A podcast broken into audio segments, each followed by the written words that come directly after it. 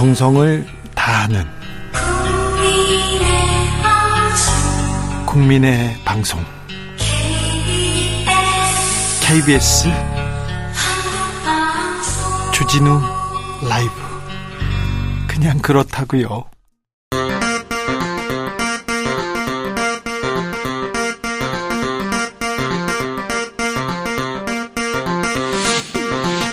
주진우 라이브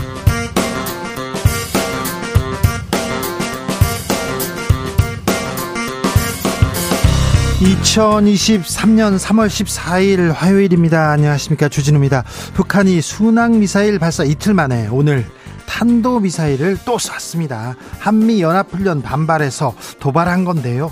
북한이 모레 한일 정상회담 빌미로 또 어떤 도발할지 좀 걱정입니다. 정세현 전 통일부 장관과 전망해 보겠습니다.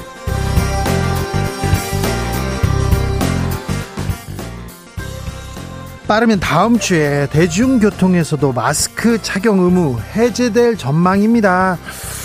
아, 지난해 이맘때만 해도 마스크 써야 됩니다. 마스크 안전거리 얘기했는데요. 마스크 벗으면 안전은 괜찮은 걸까요? 이재갑 교수에게 물어봅니다.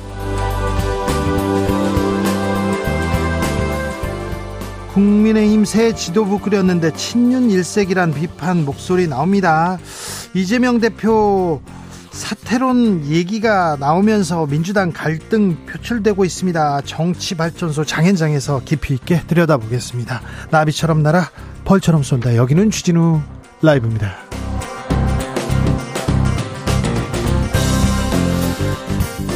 오늘도 자중자애 겸손하고 진정성 있게 여러분과 함께 하겠습니다. 오늘이요, 음, 화이트데이라고 합니다. 우리나라에만 있어요. 우리나라에만. 아, 다른 나라는 별로 이런 날 안 챙기는데요. 오늘은 아, 남성이 좋아하는 여성에게 사탕을 주는 그런 날이죠. 발렌타인데이 때는 좋아하는 여성이 남성한테 주는데 외국에서는 좋아하는 사람들끼리 서로 주는데 아무튼 우리나라에서는 뭐 좋아하는 여성에게 사탕 주는 날인데 사탕 주셨습니까? 그리고요 오늘 음. 쌀 소비 촉진을 위해서 만든 백설기 데이라고 합니다. 사탕 대신 떡 주는 사람도 있습니다. 아, 화이트 데이는 일본도 챙기답니다. 네, 화이트 데이라고 이렇게 얘기한다는데요. 아, 네, 죄송합니다. 네, 바로 사과하겠습니다. 자, 아, 좋아하는 사람한테 어떤 음식 주고 싶으세요? 뭐 사주고 싶으세요? 어떤 거 전하고 싶습니까? 특별히 저는 뭐 콜라라도 사주고 싶어요. 그런 분들도 있지 않습니까? 아, 저는 와인 사줄래요? 저는 같이 술 먹고 싶어요. 그런 분도 있는데, 자, 오늘은 가족을 위해서, 친구를 위해서, 사랑하는 사람들을 위해서 어떤 음식 나누고 싶은지 문자로 좀 알려주십시오. 샵 9730, 짧은 문자, 50원, 긴 문자는 100원이고요. 음, 콩으로 보내시면 무료입니다. 그럼 주진우 라이브 시작하겠습니다.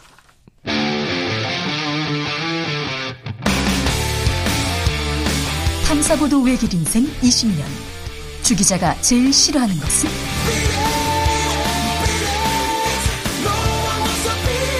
이 세상에서 비리와 부리가 사라지는 그날까지. 오늘도 흔들림 없이 주진우 라이브와 함께.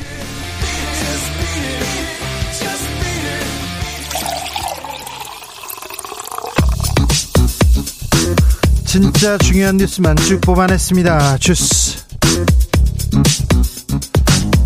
정상근 기자 어서 오세요. 안녕하십니까. 근로 시간 69시간 얘기가 있었는데요. 윤석열 대통령 오늘 재검토해라 지시했습니다. 네, 얼마 전 노동부가 현행 주 52시간제를 폐기하고 최대 69시간까지 일할 수 있도록 허용하는 내용의 노동법 개정안을 입법 예고한 바 있는데요. 네. 윤석열 대통령이 오늘 입법 예고 기간 중 표출된 근로자들의 다양한 의견, 특히 MZ 세대 의견을 면밀히 청취해서 법안 내용과 대국민 소통에 관해 보완할 점을 검토하라라고 지시를 내렸다고 김은혜 홍보수석이 전했습니다. 며칠 전까지만 해도 MZ 세대 더 일하고 싶어한다, 더 벌고 싶어한다 이런 얘기했는데, 어 MZ 세대들 그렇지 않은데요 이런 얘기 나왔거든요. 온라인에 해서 69시간 시간표 이대로 하면 어떻게 된다 이런 시간표가 돌고 있어요? 네, 뭐 평일 아침 7시에 일어나 8시에 출근길에 나서고 밥만 먹고 일만 하다가 새벽 1시까지 일하고 다시 1시간 동안 집에 와서 5시간을 잠을 자고 7시에 일어나는 스케줄인데요. 자, 그러면 네. 주말엔 쉴 수는 있습니까? 주말엔 쉬는데 이 만들어진 시간표에 따르면 오전에는 병원 갔다가 오후에는 휴식하고 일요일에는 집안일을 해야 하는 시기입니다. 하루는 어, 이렇게 잠을 자야 되는데 그거 안 됩니까? 어, 취침이 아니라 기절로 표현이 돼 있었는데요. 네. 어, 실제 이런 시간표가 나와도 개편안에 따르면 불법이 아니다라는 취지에서 만들어진 것으로 보입니다. 사실 30대, 40대 직장인들 아, 지금도 주 52시간 안에서도 하루 이틀 기절해서 사는 사람들 많아요. 자고 일어났더니 저녁이에요. 그런 경우도 많았거든요. 아, 금요일 날 저녁에 이제 늦게 야근하고 새벽에 들어가서 잤다가 일어났는데 토요일 날 밤 12시인 거예요. 너무 당황스러운 기억이 있었는데 그런 사람들은 아직 많거든요. 아무튼 주 69시간 다시 재검토한다니 다행입니다. 이 잘했어요. 다시 좀 재검토해서 좀 국민의 목소리를 들어야 되겠습니다. 그런데 음 양대 노총에 대해서 압수수색 이어지네요. 네, 건설 현장 불법 행위를 수사 중인 경찰은 오늘 민주노총 전국 건설노조 산하 수도권 북부 지역 본부를 압수수색했습니다. 어, 또한 노조 간부 주거지 등 세 곳에 수사관을 보내서 채용 강요, 금품 요구 혐의와 관련해 이들의 휴대전화 등 증거물을 확보했다고 합니다. 어, 경찰은 산하 조직 관계자들이 건설업체의 조합원 채용을 강요했다라는 등의 혐의를 보고 있습니다. 어, 또한 경찰은 지난 10일 민주노총 건설노조 간부 3명에게 구속영장을 신청한 바 있는데요. 오늘 실질 심사가 이어지고 있습니다. 네, 또 다른 또 노총도 이렇게 수사하고 있는데요. 노총에 대한 수사가 이어집니다. 대통령 그리고 국토부 장관 그리고 주무부처 장관들 다 나와서 노조를 때리고 노조에 대한 수사도 이어지고 있습니다. 과연 노조가 이 1호 공적이 돼야 되나 뭐 그런 생각은 이 왜 그런가 이런 의문점은 풀리지 않습니다. 윤석열 대통령 어, 일본 갑니다. 한일 정상회담 예정돼 있는데 방일 일정 일부가 나왔네요. 네, 윤석열 대통령과 기시다 후미오 일본 총리가 내일 모레 도쿄에서 정상회담을 한 뒤 이 번화가인 긴자의 노포 두 곳에서 연이어 만찬을 할 예정이라고 합니다. 먼저 긴자 주변의 레스토랑에서 밥을 먹고 128년 역사의 경양식 집으로 옮겨서 또 밥을 먹는 일정인데요. 밥을 두 번 먹어요? 네, 어, 윤석열 대통령이 오므라이스를 좋아해서 이곳을 만찬 장소를 잡았다고 요미우리 신문을 보도했습니다. 만찬으로 오므라이스를 준다고요? 우리 대통령이 가는데, 우리 국가원수가 가는데, 윤 대통령 좋아하는 것도 많아요. 고기도 있고 다른 것도 많이 있을 텐데 오므라이스를 준다고요? 네. 강제 동원 노동자 배상안을 우리나라에서 발표하자마자 기시다 일본 총리의 지지율이 올라가고 있습니다. 그런데 오므라이스를 대접한다. 정상 신뢰를 쌓기 위해서 오므라이스를 준다. 아, 이걸 또 어떻게 받아들여야 되는지 저희가 2부에서 자세하게 좀 얘기해 보겠습니다. 오므라이스요. 아우 저는 일본 갔는데 오므라이스만 준다 그러면은 아좀 화날 것 같은데요. 네, 정상 만찬에 단품 메뉴가 나온 적은 처음 들은 것 같습니다. 네, 윤석열 대통령 김기현호 그러니까 국민의힘 지도부 새로 만났습니다. 어제 만났는데요. 화기애애했습니다. 매월 두 차례 만나기로 했습니다. 네, 어제 윤석열 대통령과 김기현 대표가 용산 대통령실에서 만나 만찬을 가졌는데요. 매우 화기애애했다고 분위기가 전해졌습니다. 아, 만찬은 신임 지도부에 대한 축하와 새 출발에 대한 덕담이 줄을 이뤘다고 하고요. 네. 당정이 하나 돼서 국민을 위해 힘껏 일해가자는데 뜻을 모았다고 합니다. 어, 그리고 월 2회 정도 정기 회동을 갖기로 했다고 의견을 모았습니다. 음, 이재명 대표 내일은 김기현 대표 만난다고요? 네, 어, 이재명 대표와 김기현 대표가 내일 만나기로 했습니다. 네. 어, 김기현 대표 취임 후 야당 대표와 만나는 것은 이번이 처음인데요. 예. 어, 민, 국민의힘 측이 먼저 회동 의사를 타진했다고 하고요. 예. 내일로 정해졌습니다. 김재원 최고위원이 음, 전광훈 목사를 만난 자리에서 5.18 관련 발언했습니다. 논란 이어지고 있어요? 네, 어, 대통령실은 5.18 정신을 계승하겠다는 윤석열 대통령의 입장은 확고하다라는 입장을 밝혔습니다. 네. 이 대통령 측 관계자는 윤석열 대통령이 5.18 민주화운동에 대한 입장을 여러 차례 드러난 바 있다라고 말을 했고요. 네. 어, 김기현 대표도 부적절하다는 입장을 밝혔습니다. 예, 결국 김재현 최고위원은 사과했습니다.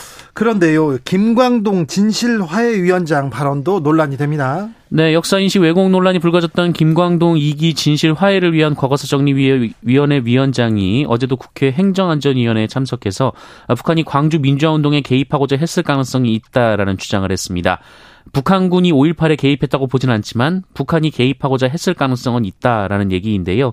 어, 김광동 위원장은 그 가능성까지 배제할 수 없다는 말이다라고 주장했습니다. 그 가능성을 얘기하는 게 이게 진실입니까? 진실 화해위원장 발언이 이 역사 왜곡 논란 나오고 또 역사 왜곡 인식 이런 얘기 나오는데 이런 분을 진실화해위원장에 윤석열 대통령 임명했습니다. 계속해서 이 문제는 불거질 것 같은데 아 개입했다는 게 아니라 개입했을 가능성이 있다. 가능성을 가지고 이렇게 얘기하는 게 그 책임 있는 자리에 있는 분이 얘기할 이런 그 주장할 만한 그런 얘기할 만한 얘기는 아니죠. 책임 있는 자리에 있는 사람이 장관급 인사인데. 대통령실 공직자 평균 재산이 48억 원에 달한다. 이런 보도가 나왔어요. 네, 경제정의 실천 시민 여러분 오늘 대통령 비서실 고위공직자 37명의 재산 신고서를 분석한 결과 어, 이들의 평균 재산이 48억 3천만 원으로 일반 국민 가구의 평균 재산인 4억 6천만 원의 10.5배에 달했다라고 발표했습니다. 자, 대통령실에 있는 공직자들은 어, 그러니까 일, 일반 국민들에 비해서 한 10배 이상의 재산을 갖고 있다고 얘기합니다. 그런데 어, 공무원들은 공시지가로 부동산 그러니까 아파트나 집 뭐 땅에 대해서 공시지가로 성, 신고합니다. 그러니까 굉장히 이게 좀 축소 신고됐다고도 보는데 좀 들여다 봅시다. 네, 검사 출신의 이원모 인사비서관은 446억 원으로 가장 많은 재산을 신고했고요. 446억 원이요? 네, 김은혜 홍보수석 비서관이 254억 7천만 원. 254억이요? 네, 김동조 국정 메시지 비서관이 124억 2천만 원. 124억이요? 네, 이관섭 국정기획수석 비서관이 75억 3천만 원. 네. 어, 주진우 법률 비서관이 72억 7천만 원이었습니다. 주진우 비서관은 이분은 검사 오래 하시고 청와대 박근혜 청와대에 있었고 변호사도 얼마 안 했는데 72억이요? 네. 어, 부동산으로만 치면 이 부동산 가격은 평균 31억 4천만 원이었는데요. 어, 김은혜 수석 부동산이 213억 9천만 원, 이관섭 수석은 137억 4천만 원, 강인선 비서관은 67억 9천만 원, 이원모 비서관이 63억, 장성민 미래전략기획관이 51억 8천만 원 순이었습니다. 아파트 두 채 있는 사람들 많더라고요. 다주택자는 강인선, 이병화, 복두규, 이진복, 윤재순 비서관 등이었고요. 어, 비주거용 건물을 보유한 사람은 김대기 대통령 비서실장을 비롯해서 이원모, 김은혜, 장성민, 주진우 등 10명이었습니다. 음, 문재인 청와대 비서관들 아, 아파트 두 채 있다 그래서 아파트 팔아라 해서 아파트 팔고 그때 크게 논란이 돼 있었 됐는데 지금은 어떻게 되고 있는지 저희가 시간을 갖고 어, 문재인 청와대 어, 비서관들의 재산 그리고 윤석열 대통령실의 비서관들의 재산에 대해서 저희가 꼼꼼하게 한번 따져보는 그런 시간 갖겠습니다. 북한이 탄도 미사일을 발사했, 습니다이 문제는 잠시 후에 저희가 정세현 전 장관과 자세히 나눠봅니다. 아이들 급식을 담당하시는 분들 폐암 발병률이 높다는 그런 보도가 나왔습니다. 네, 14개 시도교육청이 학교급식 종사자 2만여 명을 검진한 결과 31명이나 폐암을 확진받은 것으로 확인됐습니다. 어, 기존에 진단받은 인원까지 고려하면 최근 5년간 급식 종사자 60명이 폐암 진단을 받았습니다. 아, 상당히 높은데요? 네, 확진자 평균 연령은 54.9세, 평균 종사 기간은 14.3년으로 조사가 됐습니다. 어, 최근 5년 급식 종사자의 폐암 유병률은 10만 명당 135.1명이었는데 어, 다른 분 다른 분들 같은 경우에는 그 10만 명당 122.3명이었습니다. 있습니다. 다만 서울, 경기, 충북 등 세 개 교육청은 아직 검진을 완료하지 못했기 때문에 이번 통계에서 빠졌습니다. 교육부는 급식 종사자 중 폐암 확진자 상당수는 산재로 인정받고 있다면서 교육부가 적극 지원할 것이다라고 밝혔습니다. 주스 정상근 기자와 함께했습니다. 감사합니다. 고맙습니다. 어떤 음식 나누고 싶으세요? 물어봅니다. 자, 4222님께서 좋아하는 사람이 있으면 밥 같이 먹을 때가 제일 행복합니다. 그러니까요. 밥 같이 먹는 게 제일 좋죠. 사랑하는 사람이랑. 4001님, 따뜻한 밥 한 끼요. 아, 밥 한 끼 먹인다. 밥 한, 군대 가들, 우리 아들한테요. 이렇게 얘기하는데, 밥 한 끼, 이렇게. 그죠. 밥 같이 먹는 게 이게 또 행복이죠. 네. 아, 7899님, 홍어 삼합 먹으러 갑니다. 전 좋아하지 않는데 남편이 좋아하니까요. 그렇게 하는 게. 아, 사랑하는 사람들, 사람을 위해서 또, 그렇죠. 네. 0345님, 발렌타인데이에 시루떡 화이트데이에 백설기 막대가 과자, 데이에 가래떡, 그런 거 너무 좋아요. 네. 아, 네. 좋군요. 3660님께서 사탕 대신 남편한테 밥상 받고 싶습니다. 주라 들으면서 저녁밥 하고 있는데 내일 아침 메뉴도 고민입니다. 이렇게 항상 이렇게 고생하시네요. 최지영님, 어, 저는요 오늘 화이트데이인지도 몰랐어요. 입고 산 지 오래요. 그런데 입고 사시면 누가 옆에서 챙겨주게 이렇게 좀 해야 됩니다. 안 하면 좀 혼내세요. 네. 그래서라도 받으세요. 네. 그냥 그래 그렇다고요. 주진우 라이브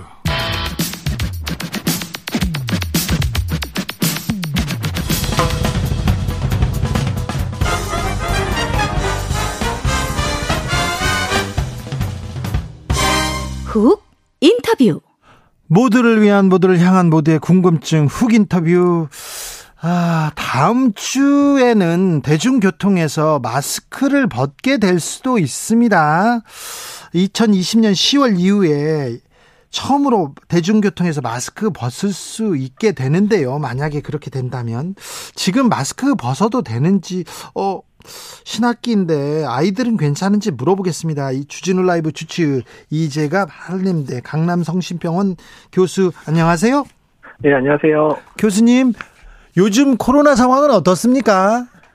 일단 전체적인 환자 발생 규모도 한 만 명대 정도에서 그냥 유지 중이고요. 네. 중증 환자도 많이 줄었고 또한 사망 환자도 이제 최근래에 들어서는 가장 적은 환자 수가 발생을 하고 있습니다. 하루에 한 10명 정도씩 사망하고 있기는 해서 그 사망자는 이어지고 있기는 한데요. 네. 우선 전반적인 병상 활용이나 이런 부분에 여유가 있다, 충분하다라고 생각하시면 될 것 같습니다. 만 명대라고 했는데 옛날에 막 200명 나왔을 때 아이고 큰일 났네. 300명 나와서 아이고 이거 어떻게 이런 생각했는데 이제 코로나가 그렇게 이렇게 위협적이지 않습니까?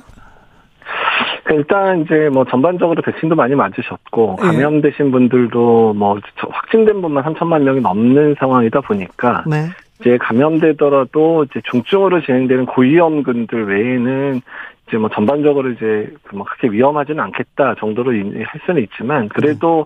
아까도 말씀드렸지만 중증 환자도 200명 미만이긴 하지만 계속 있고 예. 하루에 10여 명씩 사망 환자는 계속되고 있기 때문에 네. 그래서 뭐 면역 저하자라든지 이제 고위험군에서는 아직도 위험한 병이다 이렇게 생각하실 수는 있습니다. 정부는 내일 중대본 회의에서 마스크 벗게 된다 이런 어, 이런 논의를 한다 이런 뉴스 나왔습니다. 예, 일단은 이제 그 최근의 유행 상황이 이제 마스크의 법적 의무가 해제된 이후에도 확진자 규모가 늘어나지 않았고 계속 안정적인 상황을 유지하다 보니까 이제 2단계 이제 법적 의무 해제 단계로 들어가는 것 같습니다. 대표적인 게 이제 대중교통이 계속해서 지금 마스크 법적 의무를 가지고 있잖아요. 그래서 네. 아마도 대중교통에서는 마스크 착용을 해제하는 거로 아마 방침이 결정될 것 같은데요. 다만 네. 이제 그때 남아 있었던 부분이 뭐 요양원이나 요양병원 같 그다음에 병원 같은 그런 이제 치약 시설 같은 경우에는 마스크 법적으로 해제가 안 됐는데 이번에도 그런 치약 시설은 아직도 집단 발병의 위험이 있고 또한 면역 저하자나 이런 환자들이 많이 입원해서 위험할 수 있기 때문에 그런 치약 시설에 대해서는 계속 마스크 착용 의무를 유지할 것으로 예상하고 있습니다. 네. 학교 개학했는데요. 학교나 뭐 군대 이런데 사람들이 이렇게 많이 모여 있어야 되는데 여기는 이런 곳은 마스크가 마스크가 어, 최소한의 안전판이다 이렇게 얘기했지 않습니까 그 동안은? 예, 그렇기는 한데요. 그러니까 전체적인 이제 유행 규모 자체가 많이 낮아지기도 했고, 또 아이들 같은 경우에 90% 이상이 이제 이미 감염이 된 상황이고, 이제 군대의 주 이제 그 연령대인 20대 같은 경우도 80에서 90% 정도가 이미 감염도 됐고 백신도 꽤 맞은 상황이어서 그래서 이제 어떤 특정 규모의 유행 상황이 발생하지 않는 상황에서는 이제 집단 발병이 가능은 하긴 하지만 또 아주 많은 수가 발생하지는 않을 거로 예상이 돼서 이제 그런 부분들도 현재는 이제 자율적으로 마스크 착용 여부를 결정하라라고 지금 얘기가 좀 돼 있는 상황입니다. 그렇습니까? 마스크 의무 해제되면 마지막 남은 게 이제 어, 확진자 7일 격리 의무인데요. 이 부분은 네. 어떻게 됩니까? 이 부분은 조금 더 좀 신중하게 접근을 할 필요가 있는데, 그러니까 이제 마스크의 법적 의무를 해제 한다고 했더니 모 신문에서 이제 코로나 걸려도 출근한다 뭐 이런 기사를 단 거를 봤는데요. 네. 사실 그런 상황이 될 수는 없습니다. 전파력이 강하기 때문에 확진자를 통해서 이제 다른 사람한테 전파도 될 수 있고 또 재감염도 가능한 부분이기 때문에 그러니까 마스크 이제 그 7일 격리와 관련돼 있는 부분들은 회사라든지 직장에서 이 격리와 관련된 부분을 자율적으로 회사 차원에서 병가를 주는 형태가 인정이 돼야지 가능해질 수 있거든요. 그렇죠. 또 특히 또 직장이나 이런 부분에 속해 있지 않지만 일용직 노동자라든지 또 플랫폼 노동자들 같은 경우에는 아팠을 때 쉴 수 있게 하고 쉬는 동안에 이제 본인이 소득을 올릴 수 없는 부분에 대해서 어느 정도 보상 체계가 갖춰 있지 않으면 이제 아파도 쉴 수가 없는 상황이기 때문에 아파도 쉴 수 없는 그런 취약 노동 계층에 대한 그 보완이 이루어지지 않으면 상당히 좀 어려운 부분일 수 있어서 그런 부분들을 보완하면서 시행이 돼야 될 것 같습니다. 아, 그 부분은 우리나라가 굉장히 좀 취약한 것 같은데요. 예, 사실 걱정이고 네, 사실 그... 대기업도 그렇고 중소기업도 그렇고 아마도 병가 주지 않고 본인 휴가 쓰라고 하는 직장도 꽤 늘어날 거여서 예. 그런 부분이 문제가 될 것 같습니다. 예. 아, 코로나 환자들 치료는 잘 받고 있나요? 요즘은 뭐뭐 뭐 정부에서 안 해준다, 혼자 알아서 했다 이런 그 그런 댓글이 많이 올라오더라고요. 그 사실 아직까지는 고위험군들이 뭐 PCR을 받는다든지 또는 이제 뭐 팍스로비드나 라게브리오 같은 치료제 받는 거 다 무료로 진행이 가능하기는 한데요. 다만 이제 진단을 받을 수 있는 그런 이제 임시선별진료소도 많이 문을 닫은 상황이라서 정규 시간이 아니면 이제 보건소에서 하는 부분들도 정규 시간에만 이제 PCR 검사 가능한 상황이기도 해서 네. 전반적으로 검사 받을 만한 공간이 많이 없어진 부분은 사실이긴 합니다. 그러나 아직 이제 치료나 관련된 부분들도 정부에서 아직까지는 무료로 진행하고 있기는 한데 이 부분도 조만간에 이제 뭐 여러 가지 해제 조치와 맞물려서 이제 본인 부담금이나 이런 부분들이 신설될 가능성도 높아서 이런 부분들도 신중하게 좀 논의가 필요할 거라고 생각하고 있습니다. 아, 아직 불안하거든요. 사람들이 많이 모여 있는데 가거나 뭐 마스크를 벗고 다니는 사람 보면 불안해요. 그런 분들 많은데 자, 네. 봄철인데 어떤 부분 좀 주의해야 됩니까? 예, 일단 이제 실외에서의 그런 활동에 있어서는 마스크 착용 안 하시고 활동해도 큰 문제는 없을 거로 생각은 하고 있습니다. 네. 다만 이제 앞으로 이제 문제가 되는 게 이제 고위험군들 같은 경우는 확진자 규모가 정말 많이 떨어지지 않으면 언제든 위험 상황에 노출될 수도 있거든요. 네. 그래서 뭐 젊은 분들이 마스크 쓰지 않더라도 이제 고위험군 분들이 마스크까지 안 쓰게 되면 감염의 위험성들이 계속 올라갈 수 있는 문제가 있습니다. 그래서 고위험군들은 사람이 많은 곳, 특히 비말이 많이 튈 수 있는 공간에 가실 때는 때는 마스크 착용을 계속 해주시는 게 좋을 것 같습니다. 특히 실내 활동에서는요. 실내 활동에서는요. 네. 음, 또 뭐 준비해야 됩니까? 뭐 조심해야 됩니까? 봄. 어, 예, 그러니까 지금 사실 제일 걱정인 거는 이제 마스크 착용 부분도 해제가 될 거고 조만간에 이제 법적 격리 부분도 해제가 되기 시작하면 네. 고위험군들의 건강을 지킬 수 있는 거는 백신밖에 안 남게 되거든요. 예. 그래서 이제 백신과 관련된 접종률이 너무 낮아서 네. 그래서 지금 이제 동계방 접종이 고위험군들인 60세 이상에서 한 35%가 안 됐고 또 가장 꼭 맞아야 되는 면역 저하자 30%가 안 되는 상황인데 이렇게 되면 이분들이 이제 감염됐거나 백신 맞은 지 한 뭐 6개월에서 1년이 넘어가기 시작하면 재, 재감염도 가능하고 또 네. 중증으로 진행할 수도 있어서 이분들에 대해서 예방접종 아직까지 안 맞으신 분은 꼭 맞으셔야 되는 분이 매우 중요합니다. 저 3차까지 맞았어요. 그런데 코로나 걸렸어요. 그런 사람들은 그런 사람들도 이렇게 맞아야 됩니까? 예, 특히 동계 예방접종 이과 접종으로 나왔잖아요. 바이러스 두 개를 넣어서. 그래서 이제 뭐 3차든 4차든 맞고 감염됐더라도 3개월이 경과된 분들, 특히 고위험군 분들은 반드시 접종을 해 주셔야 됩니다. 네. 아, 코로나 이제 끝나고 하늘길도 열리고 나 이제 여행 가야겠어 이런 분들 많은데 이런 분들 특별히 명심해야 될 거 있습니까? 일단 이제 뭐 여행과 관련된 부분도 많이 풀렸고 또 사전에 검사를 하고 이제 비행기 타는 것도 거의 다 없어진 상황이기는 합니다. 네. 그렇지만 이제 아직도 코로나19 감염되면 고위험군들 같은 경우에는 또 그 외국에 나가서 감염되면 이제 이송도 하기 힘들고 또 치료받기도 어려운 상황들이 생길 수도 있어서 고위험분들 고위험군들 같은 경우 여행 계획할 때 유행이나 이런 부분들 꼭 따지셔야 될 것 같고 또 네. 현지에서도 실내에서 마스크 착용해 주셔야 될 것 같습니다. 알겠습니다. 아. 교수님, 혹시 또 네. 코로나 유행이 다시 올까요? 그러니까 이제 그 저희가 이제 작년 여름에 한번 유행됐고 겨울에 한번 더 유행을 했었잖아요. 네. 시기상으로는 이제 겨울 유행 이후 또한 접종한 사람들이 만역이 떨어지는 시기가 4월 이후에 이제 될 거로 예상을 하고 있거든요. 네. 그리고 또한 이제 마스크 착용이나 이런 부분들도 많이 이제 느슨해질 가능성이 높아서 4월 이후에 아주 큰 유행은 아닐지라도 그래도 어느 정도의 유행이 한 번 정도로 지나가지 않을까 여름 전에 네. 많은 전문가들이 이렇게 예측을 하고 있습니다. 알겠습니다. 조금 지, 지금은 조금 조금 이렇게 여유가 있어졌습니까? 그동안 뭐 집에도 못 들어가고 그러셨는데 선생님? 아니 뭐 지금이야 이제 뭐 코로나 자체 때문에 힘든 거는 아니고요. 네. 그냥 이제 코로나19 관련된 연구를 요새 좀 많이 하고 있어서 그런 부분들이 조금 힘들기는 하네요. 알겠습니다. 아, 감사합니다, 교수님. 예, 감사합니다. 이재가 발림대 교수였습니다. 교통정보센터 다녀오겠습니다. 정현정 씨.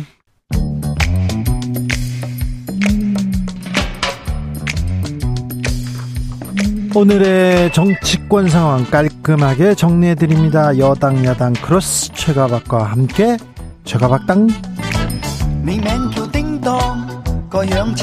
여야 최고의 파트너입니다. 주진우 라이브 공식 여야 대분, 대변인 두 분 모십니다. 박성준 더불어민주당 의원 어서 오세요. 네, 안녕하세요. 의원님 뭐 하나 물어볼게요. 예. 음, 민주당 이재명 대표의 예. 전 비서실장이 뭐, 뭐, 극단적인 선택이 있었습니다. 사고가 있었어요. 예, 예. 그런데, 당 내에서, 당 내에서 이재명 대표가 책임져야 된다, 사과해야 된다, 물러나야 된다, 그런 목소리가 나옵니까?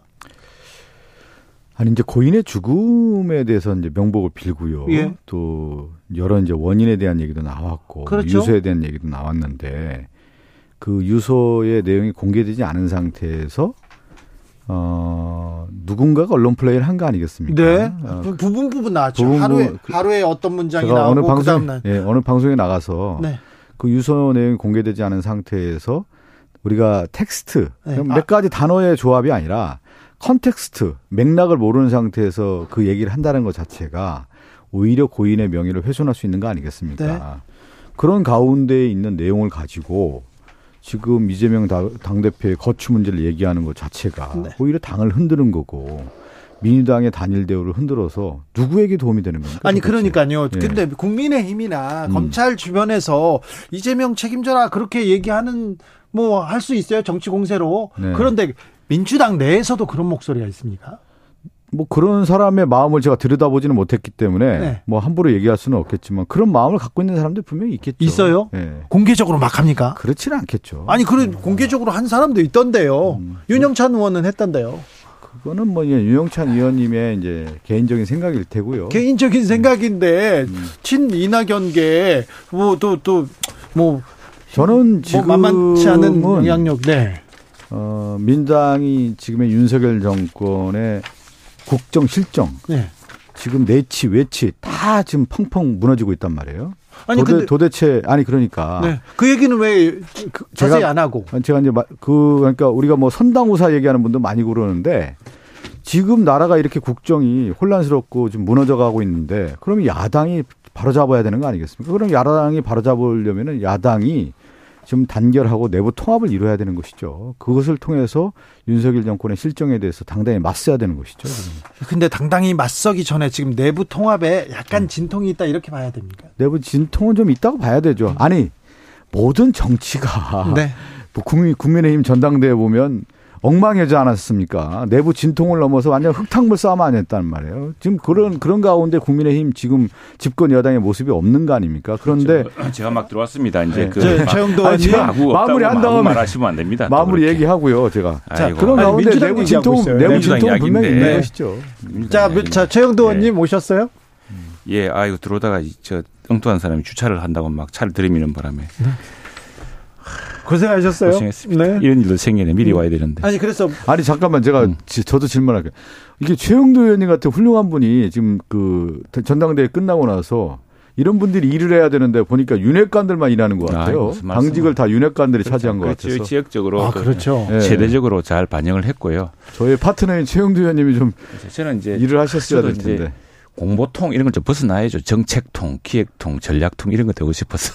근데 그런 자리는 왜 안 받으셨어요? 주는 거예요? 아니 공보 공보 말고는 전략 기획을 경험한 적이 없어서 이제 그 열심히 하려고 합니다. 아니 충분히 그렇고 자 이제 그 이 야당 민주당에 그 대한 것은 뭐 걱정들이 많으니까 전 더 이상 이야기하지 않겠습니다만 뭐 다 그런 이유가 있겠죠. 그러나 이, 이 모든 일이 뭐 갑작스레 그 하늘에서 떨어진 일도 아니고 원래부터 다 그렇게 되면 저렇게 민주당에 큰 문제가 있을 것이다. 걱정했던 거 아닙니까? 네. 예. 최영도 의원님 하나만 물어볼게요. 예, 예. 배현진 의원은 초선이고, 예. 네. 뭐큰 자리 받으셨던데, 아니 더 능력 있는 최영도 의원은 왜 못 받았냐 이런 얘기를. 그 수도권 서울 아닙니까? 서울 서울 국회의원이고 서울에서 강남에서 누구나 30대 여성 우리 당에서는 정말 귀한 자원이지 않습니까? 송, 송파입니다. 예, 그렇죠. 그리고 송파에도 저 한번에 민주당 되고 그랬어요. 민주당 네. 의원을 현역 의원을 상대로 해서 선거에서 이긴 사람 분이고 예. 말이 안 맞는 거고요. 최영배님. 지금 보면 예, 인선한 거 보면 다 윤핵관들 예. 했어요. 그래서 그 뭐 남의 하지 말고 아무튼 스스로 내부 거울부터 잘 닦아 주십시오. 자, 아무튼 그 국민의힘 그 아니 잠깐만 인선을 보면 그림이 나오잖아요. 그 지금 보면 그 예? 인선 자체가 딱 보면 아니 그 사무총장이라든가 전반적으로 내, 내용을 보면 민주당 아, 이렇게 하세요. 민주당 아니 아니 집권당이 걱정돼서 얘기하는 거죠. 우리는 알아서 할게요. 네. 네. 우리 당도 잘 알아서 합니다. 내일 김기현 대표와 이재명 대표가 만난다고 합니다. 그동안 좀 소원했던 협치, 그동안 살 실종됐던 정치 좀 복원되는 겁니까? 최영도 의원님? 뭐 만나야 되고 이야기해야 되죠. 더군다나 지금 민주당이 이 사법 리스크를 당 대표 사법 리스크를 돌파 돌파하기 위해서 나름대로 자기들 나름대로는 다른 리스크를 덮고 이걸 하기 위해서 여야에 관해 이런 쟁, 쟁 공방을 거세게 만들고 또 뭐 과거에 다수당으로서 다 법안 처리할 수 있던 걸 안 했던 이유가 다 있는 건데 그걸 갑자기 뒤집어서 지금 밀어붙여서 뭐 총 공세하듯이 하고 있지 않습니까? 하고 있는데 당 대표끼리 이제 그런 진작을 해야죠. 좀 했으면 좋겠고 그다음에 그 참 대선 과정에서 우리 저 이재명 대표가 우리 김기현 대표한테 얼마나 험한 말을 했습니까? 입에 담을 수 없는 말을 했는데 그런 말도 좀 사과하시고 그리고 야당도 저 좀 이렇게 좀 정도를 따라 나라 걱정 같이 하고 이런 이런 모습 보여주면 좋겠죠. 아니, 지금 보면은 요즘에 국민의힘은 일본에 대해서는 굴종하고 다 바치면서 사과 발언도 못하라고 한 번도 얘기 못하면서 아니 당 대표 되자마자 그럼 그 야당 대표한테 사과 발언하라고 하는 게 타당한 겁니까? 그러면 그렇습니까? 아니 지금 지금 얘기하시는 거 아닙니까? 아니 아니 네. 그건 네. 그건 많이 안 맞는 거고 또 하나 제가 지금 얘기 아이고 이재명은 무슨 신입니까? 뭐 해놓으면 잘못한 것도 반성하고 아니, 말씀드릴게요. 되지 뭘 그거 가지고 그리고 일본에 아니, 대해서는요. 아니 제가 좀 얘기해야 되는 거 아닙니까? 그렇게 말을 막 타고 넘, 그저 박 의원님 답지 않으시게 은근슬쩍 해놓고 무슨 뭐 그런 식으로 하지 마시고 일본에 대해서는 우리가 정말 미래를 바라보고 오히려 그 김대중 대통령 시절 노무현 대통령 시절 또 문희상 전 국회의장 했던 그 노력을 민주당 노력이었습니다. 그 얘기는 제가 할 얘기가 많은데 국민의힘이 상당히 지금 왜곡해서 좀 말씀하시는 거라고 좀 얘기하고 추후에 논, 논, 논의의 장이 있다면 더 얘기를 드릴 텐데요. 네. 요 얘기는 좀 말씀드려야 될 것 같아요. 좀 네. 국민의힘의 전반적인 흐름을 보면 전당대회도 그렇고 대통령실이 상당히 개입하고 지명대 형태가 됐단 말이에요. 한국 민주주의 역사에서 대통령의 권한 이 집중됐을 때 그것이 권력의 폐해가 현상이 있었기 때문에 그동안의 민주주의 역사는 뭐였냐면 당정 분리를 통해서 당도 대통령과 청와대 대통령실에 대해서 건전한 견제를 해라고 해서 당정 분리가 그동안에 이루어져 왔단 말이죠. 근데 지금 보면은 당정 일치로 가고 있는 것이 과연 시대에 맞느냐 역행을 하고 있는 것이 지금 집권당의 모습이고 지금 제가 그 얘기를 왜 드리냐면 김기현 대표가 과연 그러면 운신의 폭이 있냐 지금 볼 때 앞으로 국민의힘의 당, 당의 운영이 있어서 대통령의 하명만 있는 거 아니겠습니까? 이렇게 돼 버리면 그러니까 이 김기현 대표가 어떤 역할로 할 수가 있겠습니까? 그러한 움직임들을 이미 전당대에서 다 보여줬기 때문에 그동안의 한국 역사, 정당사를 보십시오. 최영도 의원님 잘 아시겠지만 당정 분리하는 쪽으로 가지 않았습니까? 왜 그러면 대통령의 권한이 집중됐을 때 그 권력이 퇴행적 참. 구조라는 것이 얼마나 그래, 있었습니까? 그래서 이렇게 왔는데 오히려 지금 이렇게 하는 모습이 그 퇴근 시간에 저는 박 의원님이랑 우리 저 지금 청취자들한테 조금 그래도 조금 더 재치 있고 예? 조금 더 조금 더 그래도 미래적인 이야기 했으면 좋겠습니다. 그건 뭐 사실 민주당 스스로 누워서 침 뱉게 하는 이야기고요. 그 그럴 리가 있겠습니까? 당은 선거를 앞두고 있으면은 당에서 민심이 가장 빨리 저, 저, 저 전파 저 감지되는 곳이고 또 정부는 일관성과 따라서 어떤 정책을 위해서 당과 소통하는 그런 또 길한 관계, 갈등 그런 긴장 관계가 있죠. 그런 긴장 관계는 어느 당이나 피할 수 없고 그 저 지금 김기현 신임 이제 대표도 어 52%죠. 53% 가까운 지지로 가반 득표를 해서 했는데 그 당의 체제를 정비해 가면서 이 당의 목소리를 더 전하겠죠. 더 전하고 그리고 지금 무엇보다도 시급한 경제, 민생, 외교, 안보 이 문제가 많기 때문에 의원들도 더 적극 역할을 할 겁니다.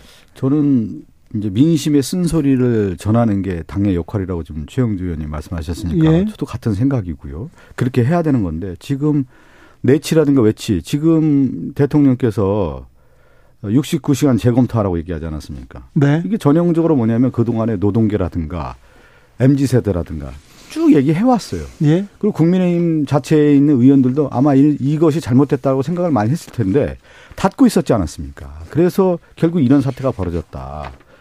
69시간 시대에 역행하는 정책이고 MZ 세대가 환영하지 않는 정책이고 선진국에 역행하는 정책이라고 누가 다 얘기했다면 기본권에도 맞지 않고 저출산 정책과 완전히 역행하는 오히려 저출산을 가속화시키는 정책이다 이렇게 얘기해 왔는데 결국 저항에 부딪혀서 69시간 재검토 들어간 거 아니겠습니까? 국민의힘에서 이런 쓴소리 했습니까? 대통령실에서 이거 노동정책이라고 해서 이렇게 밀어붙이니까 다 따라갔다가 이렇게 되는 사태가 그 벌어졌다. 여야 하나만 더 얘기해.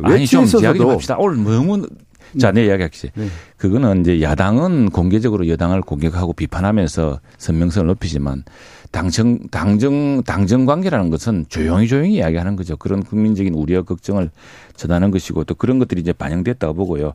다음에 이거는 사실은 이 정책이 잘못됐다기보다는 이 정책의 진정한 지지에 대해서 걱정하는 분들이 많고 정책이라는 게 이 공급자 입장이 아니라 수요자 입장 아니겠습니까? 국민의 입장에서 봐야죠. 이 우리가 막 이렇게 이야기를 하는데 어, 국민들이 그렇게 받아들이지 않으면은 그 국민들의 입장에서 다시 생각해보고 그걸 어떻게 정책에 대해서 어, 다시 설명할 것인지를 해줘야 되는 이미 예견됐다라는 거죠. 아니죠. 근데 이게 네. 그 지금 굉장히 철저하게 근로기준법을 지키고 노동권을 지켜주고 이렇게 하는 겁니다. 다만 노동이라는 게 성격이 바뀌고 또 뭐 소프트웨어를 개발하는 사람들이라든가 저희 지역 같은 게 마산인데 항만의 노동 저 항만 부유, 부두 하역이 갑자기 쏠릴 때 또는 항만의 그 하역 물량이 전혀 없을 때 이런 것들을 똑같이 시간 하는 게 아니라 몰릴 때는 좀 빨리 하고 또 없을 때는 그만큼 이전에 많이 했던 걸 다 찾아서 쉬고 또 그리고 또 하나 이 50, 60 몇 시간입니까? 이거 하더라도 그 초과되는 부분은요 다 더 그 초과 수당을 주게 돼 있고 그 있습니다. 그래서 오늘 총리도 말씀하셨지만 획일적 규제에서 성수기, 비수기 등을 감안한 연장 근로여건 변화 또 건강권 보호 충분한 휴가 기간 확보 등을 위해서 위한 것인데 이런 것에 대한 국민들의 걱정과 우려가 있다면은 그걸 설명해 가면서 또 그것은 노사간의 합의로 따라 정해질 수 있는 부분이기 때문에 그렇게 보호하겠다는 뭐 것이죠. 뭐 여러 말씀하셨는데, 그러니까 지금 저는 당정 얘기하셨잖아요. 당정. 당정은 조용히. 아, 당정. 조용히. 아, 그래서 예전에 당정청 회의도 하고 그러는 건데 그것은 뭐냐면 국민의 민심을 충분히 수기하고 공론하고 절차적 과정이라든가 합의의 과정들을 만들어가서 정책을 결정하는 건데 지금 그런 게 있습니까? 획일적 대통령실의 지시에 의해서 일이 추진되다가 안 되니까 이렇게 또 물러나게 되는 그런 과정들이 있다라는 겁니다. 그리고 지금 외교 정책도 마찬가지 아닙니까? 지금 강제징용 해법과 관련해서 얼마나 지금 무리하게 지금 정책을 추진하고 있습니까? 그 자체부터가 지금 획일적 지시로 모든 일이 이루어지고 있다는 아, 거예요. 그래서 국민의힘의 당의 역할이라는 그, 것이 되게 중요한데 그 그런 역할을 하기가 어렵다라는 그거 말씀이 아무런 상황이라든가 구체적인 걸 보지 않고 획일적으로 정말 흑백으로만 본다는 생각이 들고요. 지금 우리가 제3자 변제를 통한 이런 방법은 사실은 역대 우리 정부 특히나 진보 정부 김대중 대통령이나 노무현 대통령이나 또 뭐 저 우리 유, 저 문재인 대통령 때는 대부분 판결이 나오는 바람에 이 뜻밖의 또 사안이 생겼습니다. 그래서 이런 것들이 조금 큰그 변수가 되었지만 그러나 그 시절에도 문희상 국회의장 같은 분이 했던 그런 해법들의 연장입니다. 연장인데 여기에 대해서 일본도 적극적으로 그 호응해야 될 것이고요. 그건 그런 노력은 미국도 해야 될 것이고 저 또 일본도 해야 될 것입니다. 해야 되는데 그런 뭐 그런 노력들을 가지고서 제가 또 반박을 해야, 안 하겠는데 해야 되는데 네. 지금 너무 민주당에서 말씀하시는 것은 이게 무슨 내가 지난번에 말씀하셨지만 그냥 뭐 이완용 나오는데 정말 한번 쪽보 따져보면 누가 누군지 그 따져보면 또 참 전혀 엉뚱한 일도 생길 텐데 무조건 이렇게 반일로 친일로 가려고 하는 건 문제가 있다 봅니다. 최영도 의원님, 어, 내일 모레입니다. 이번 주에 한일 정상회담이 네. 있습니다. 뭐, 뭐, 긴자에 어느 음식점에 간다, 뭐, 세부 일정이 나오기 시작했는데, 사실, 어, 정부에서, 윤석열 정부에서 강제 동원 해법을 내놓고 나서 우리 국민들은 좀 굴욕적이다, 자존심 상하다는 사람이 많고 일본에서는 기시다 잘한다 이런 박수가 많습니다. 좀 정상회담에서는 우리 국익을 우리 국민들의 자존심도 세우는 그런 뭔가 해법안이 좀 그렇습니다. 나와야 됩니다. 우리 우리의 우리의 원칙은 국이고 국익이고요. 예. 국익입니다. 지금 저 민주당이 이렇게 말씀하시는 것도 대단히 서운한 일이고 또 사태의 본질을 어 지금 부인하는 거라 생각합니다. 이 지금 지금 윤석열 정부의 노력이 김대중 정부 노무현 대통령 때 당시 이 한일 협약에 대한 해석 다 이어지는 부분입니다. 이런 부분이 있는데 지금 그것도 좀 극단적입니다. 근데 일본에서 기시다를 지지하는 사람 상케이 같은 신문을 일본의 대표적인 언론이라고 할 수 있습니까? 예? 그리고 일본 내에서도 지금 일본의 그 저 심지어 우파들도 그동안 이 한국 정부에 대해서 우리가 조금 한국에 대해서 어 그동안 좀 오해했었다. 한국이 진지한 노력을 다 하고 있다. 우리도 역사적인 그 보건 노력을 다 하자라는 여론도 생기고 있고요. 그런 여론을 더 확산시켜서 한일 관계를 미래지향적 가는 게 더 중요하지 않겠습니까? 아니, 우리 우리 쪽에도 이제 서운하고 걱정하는 부분이 많지만 어느 대통령 어느 정부가 대한민국 정부가 우리 국익을 위해서 일을 하지 일본을 위해서 그렇게 하겠습니까? 뭐 김대중, 문재인, 노무현 정부까지 다 얘기했는데 이러한 강제징 강제 동원 해법과 관련해서 그동안에 논의됐던 것은 일본 정부라든가 일본 기업까지 다 참여시키는 거 아니겠습니까? 지금 그 이 윤석열 정권에서 내세운 이 해법이 어디 그게 있습니까? 그런 내용이 하나도 포함되어 있지 않습니까? 그러니까 문재인 정부 때 전혀 해법을 모색하지도 않았죠. 아니, 잘 들어보세요. 그래서 네, 모색하지도 그, 않았습니다. 지금 그러니까 국민들이 다 이 굴종 외교라고 하고 이게 이게 자존심 다 상해고 어디가 있느냐 국익이 일본 국익만 남아 있다 이렇게 얘기하는 거 아니겠습니까? 그러니까 제가 아니 큰 정당이면 그렇게 분명하게 말씀하시면 안 되죠. 그러면 이러한 내용에 대해서 정말 자 이게 우리 피해자들하고도 얘기도 좀 해보고 야당하고도 얘기도 해보고 합의를 만들어야 되죠. 국민의힘 내부에서 이 논의가 됐습니까? 제가 볼 때 논의도 안 되고 대통령실에서 그냥 이거 하자. 지시하니까 외교부가 발표하고 그런 내용 아닙니까? 제가 볼 때 이게 참 한일 양국간의 정치가 끼어서 참 부끄럽습니다. 우리 내부에도 민주당에 특히 궁지에 몰려온 민주당 일부 정치 지도자들이 이 사안을 가지고 반일 죽창과 선동을 하고 있는데 일본도 똑같습니다. 일본도 일부 그 우파들이 이런 사안을 가지고서 선동을 하고 한일 간의 틈을 내고 기시다 잘한다 박수 기시다도 그 눈치 보느라고 지금 제대로 움직이고 있는 게 있거든요. 자, 이 제3자 변제라는 것은요.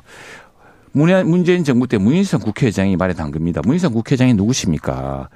한국 일본 기업가 자세히 문인상 의장이 그렇게 얘기 안 했어요. 아니, 한국 일본 기업가 아니 왜 그걸 다 달리 해석하고 그래요. 제가 말씀드렸잖아요. 아니 그왜왜 네. 왜 역대 정부가 일본 기업이 있잖아요. 다 포함되어 있죠. 있죠. 네. 예, 지금도 일본 기업이 일본 기업이 이 문제에 대해서 다른 방식으로 변제를 하게 돼 있습니다. 그런 구조고 여기서 이제 역사에 대해서 일본 정부가 좀 더 허심탄회하게 어 과거에 그걸 개성할 뿐 아니라 반성하고 진성한다 이런 게 나오지면 바라고 있고 또 그렇게 노력하고 있는 것이고요.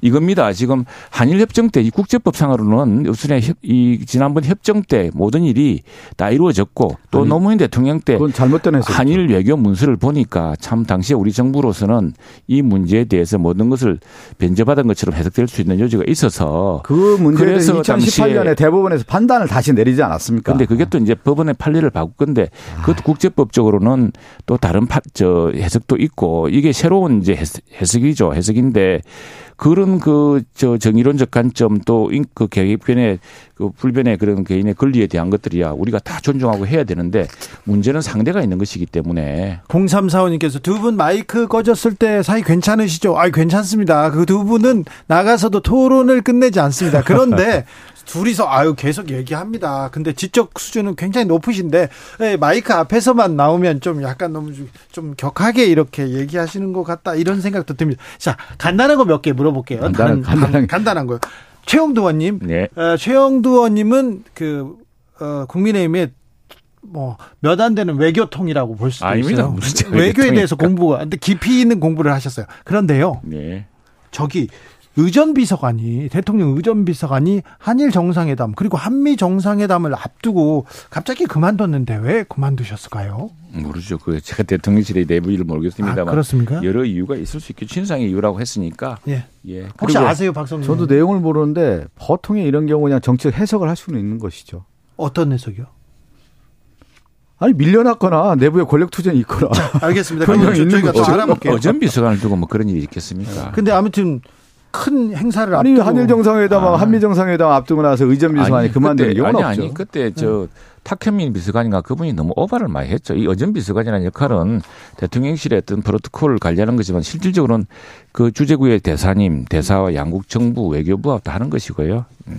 아니 그러니까 의전 비서관 역할이라는 게 크게 크게 시스템이 시스템이 지금 잘 안 들어가고 그리고 의전 비서관이 무슨 여기서 큰 그걸 하겠습니까? 아니 뭐 이런 네. 경우는 좀 있죠. 우리가 이제 해석할 때 의전 비서관은 실질적으로 외교관이고 이런 역할을 해왔는데 와 대통령실 안에 다른 사람이 아이고. 힘이 작용해서 이 사람을 배제시킬 수 있다. 그러면 저희가 이 부분은 더 뭐, 취재해서 아니 해석의 여지는 물어봐가지고 얘기하겠습니다. 박 의원님 말고 그 민주당 할 일 많으니까 너무 그러실 거아니에요 또 다른 다른 아니 애그가 물어봤으니까 여러 해석에 자, 이런 일은 별로 없죠. 다른 이슈로 가겠습니다. 예. 5.18 정신을 헌법에 수록하겠다. 윤석열 대통령의 아, 공약입니다. 그리고 네. 김기현 대표도 이런 얘기를 했고요. 어, 김재현 최고위원 안 된다 하다가 다시 사과하고 어, 사과하고 입장을 바꿨습니다. 네. 이제 이 문제도 이제 그럼요. 예, 그건 뭐 제로의 여지가 없고요. 그건 대통령실 입장도 확실하고 우리 당의 입장도, 입장도, 그럼요. 네, 네 그렇습니다. 어, 저 선거 때 5.18 정신 외치다가 선거 끝나면 안 한다. 그게 아니라 아니죠. 네. 아니 이분이 김재원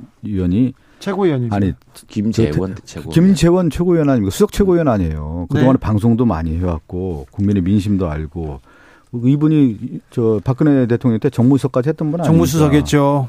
립서비스라는 용어를 썼잖아요. 립서비스. 그건 뭐냐면 진정성이 없는 거죠. 그리고 이것은 어 실제 자기의 생각을 얘기한 거죠. 어, 이런 분이 국민의힘의 최고위원으로서 역사를 이렇게 부정하면 되겠습니까? 역사가 어. 부정됩니까? 그런다고. 아니, 그 국민을 우롱하지 않습니까? 아니, 제가 얘기한 거죠. 수석 최고위원이 이 정도의 얘기를 했다라고 하는 것은 참. 그러면 대국민 사과 발언을 해야 되는 거예요, 정말로. 민주당도 좀 앞서갑시다. 지금 이저 여기 앞서가는 게 아니라 뒷북치고, 이런 얘기를 하면 안 되는 거죠. 뒷북치고 뒤떨리지 말고 지금 김재원 대 최고도 그건 그 당시 상황에 자기가 한 말도 아니고 네. 그 주최 측에서 이렇게 물어서 목사한테 뭐 그렇게 아니 물어봤는데 뭐 그렇게 얘기해 우롱하기 위한 수단 아니야 이거는 그리고 정말 그렇지 않다고 이야기하고 당에서도 대통령실에서도 적각 이야기했으면은 이제 그 해야지 이제 저 미래를 봅시다. 아니 그, 그 문제가 지금, 아니 지금 그렇게 일이 없습니까? 일이 없는 게 아니라 국민의힘의 일이 이 정도 역사관을 갖고 있다라고 하면 지금 이 역사 문제에 대해서 인식은 분명하고 마침 내일 또 우리 3.15 의거 4.19의 정말 도화선이자 4.19의 전반부였던 3.15 의거 마산 차원에서 예. 특별히 3.15 정신도 같이 아니 그 정신에 있는 최영주 의원님이 김재원 최고위원한테 경고해야 되는 거예요. 네. 이러면 안 된다. 진짜 경고해야죠, 이거. 경고해야죠. 네. 이미 경고 받았죠. 네. 이 방송에서. 아니, 아니. 아니 이미 최영주 의원이 경고를 하셔야 돼요. 그리고 지금 이분이 그래야 국민의힘이 건전한 정당으로서 나, 나갈 수가 있는 거죠. 그리고 지금 기원은 그런 기원은 불가능하다라고 한 취지로 한 이야기 네, 알겠습니다. 최영도 의원님 일본에 가서 1박 2일 정상회담을 하는데 우리 대통령한테 대접한다는 음식이 오므라, 오므라이스라고 한답니다. 그거 오므라이스에 대해서는 어떻게 생각하십니까? 아, 그게 이제 도시마다 대표적인, 내 모르겠어 자세히 모르겠는데 노포라고 있지 않습니까? 네. 그 전통 있는 가게. 근데 미국의 오바마 대통령도 하노이 갔을 때 쌀국수 하노이 먹었죠. 쌀국수, 하노이 그 포집인가 베트남 쌀국수집 가가지고 그게 그게 어디냐면 정상끼리 먹은 게 아니라 그냥 먹으신 것 같아요. 그러니까 정상이 이제 같이 가면 더 의미가 있는 거지. 네, 그렇 혼자 가서 머셔 먹었는데 그때는 어떤 얘기도 있었고 다른 얘기도 있습니다. 저는 근데 이번 정상 정상 간에 좀 깊이 있는 서로 신뢰를 쌓아야 되니까 네. 예, 왜냐하면은 이 기시다 총리도 정치인이고 더구나 지금 일본 무파로부터 지금 지지 기반도 많이 약해요. 그렇죠. 압박 많이 그러니까, 받죠. 그러니까 흔들리니까 이럴 경우에는 좀 지지 기반이 높아지면은 좀 폭넓은 행보를 할 수 있는데 이 잘못 자칫 삐끗나면은 자기가 당에서 지금 크게 그러니까 이게 민주 정치랑이 참 어려운 것 같습니다. 이게 그, 내, 그, 래서 우리 대통령한테 지금 부대접하는 거 아닙니까? 그게 무슨 푸대접입니까? 아니 오므라이스라니. 아니 부부 동반으로 정식 만찬을 하고 네? 두 사람이 더 친목을 과시하기 위해서 한 번 더 먹는다. 한 번 더 먹는 거 두 번 먹는다. 저는 아니 뭐 이런 아니 잠깐만 아니, 아니 물어보는 거예요. 아니, 아니, 이런 내용도 있지만 정말 정상회담을 하고 강제지 강제 동원 해법과 관련해서 윤석열 정권의 말도 안 되는 안을 내놓지 않았습니까? 그러면 16, 17 양일간에 아 잠깐 들어보세요. 참. 16, 17 이전에 다 이어 아니 저, 저, 아니, 저 얘기만 들어볼게요. 네. 아니 그러면 이렇게 국내에서 혼란한다고 하면 혼란스럽게 얘기가 나오고 많은 질타가 있으면 이번 정상회담에서 무엇을 할 것인지 의제에 대한 얘기를 한다든가 그리고 앞으로 무엇을 할 것인가 독도 문제라든가 지소미아라든가 그 후쿠시마 그 원전 오염수라든가 이런 문제는 어떻게 할 것이고 정말 깊이 있는 얘기를 할 수 있는 토대를 만들고 거기에서 테이블 안에서 우리가 어떤 의제를 만들 것인가 이런 얘기들이 나와야 되는 거예요. 벌써부터 나와야 되는 겁니다. 네. 그렇게 해서 정리가 돼야 되는 거 하나하나 정리가 그래. 돼서 우리는 이런 얘기를 할 것이다. 그렇게 해서 이렇게 있지. 나와야 된다라고 이미 사전에 다 얘기가 돼야 되는 거예요. 지금 그런데 제가 볼 때 내용 하나도 안 됐을 거예요. 자, 저 우리 박 의원 잠깐 말씀드리면은 그런 건 이제 정부 차원에서 또 환경부 차원에서 양국 간에 그 레벨에서 해야 되고 하고 있는 거고 과거에 김대중 정부는 처음에 한일 관계를 확 개선시키기 위해서 할때 네. 당시에 예 시간이 됐어요. 당시에 그 일본 박성준